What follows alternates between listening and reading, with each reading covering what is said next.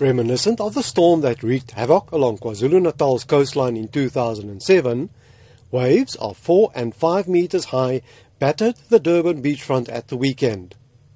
The South African Weather Service says this time around it was a combination of rough seas in the wake of a cyclone over Madagascar and spring tide.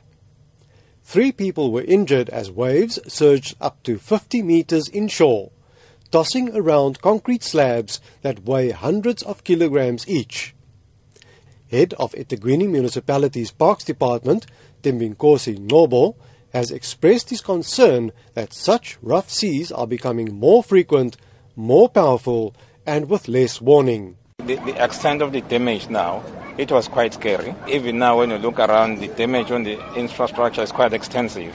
While the extent of the damage is being assessed, all Durban beaches remain closed for bathing. Acting KwaZulu-Natal Cooperative Governance MEC, Bongi Sitole, says the provincial disaster management team is working with the eThekwini municipality in dealing with the storm damage and monitoring the situation. The South African Weather Service says the tropical system over Madagascar is weakening. Nonetheless, with the spring tide continuing, Sitole has asked the public to heed warnings by officials.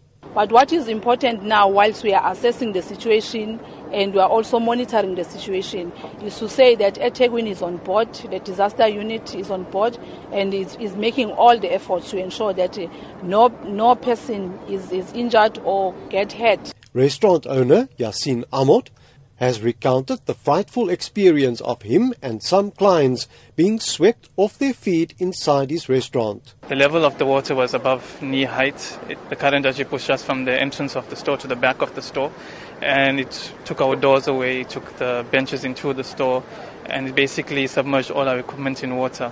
On Monday morning, scores of Durbanites flocked to the beachfront to look at the damage. This is what some of them had to say. Hey, I think within just like within a half an hour, one hour, I think, I think the whole damage and devastation took place. You know, it was so quick and so fast, very unexpected, but uh, you couldn't see, you know, the signs before that really.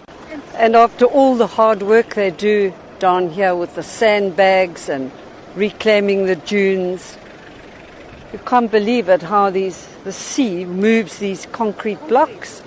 I'm Dries Liebenberg in Durban.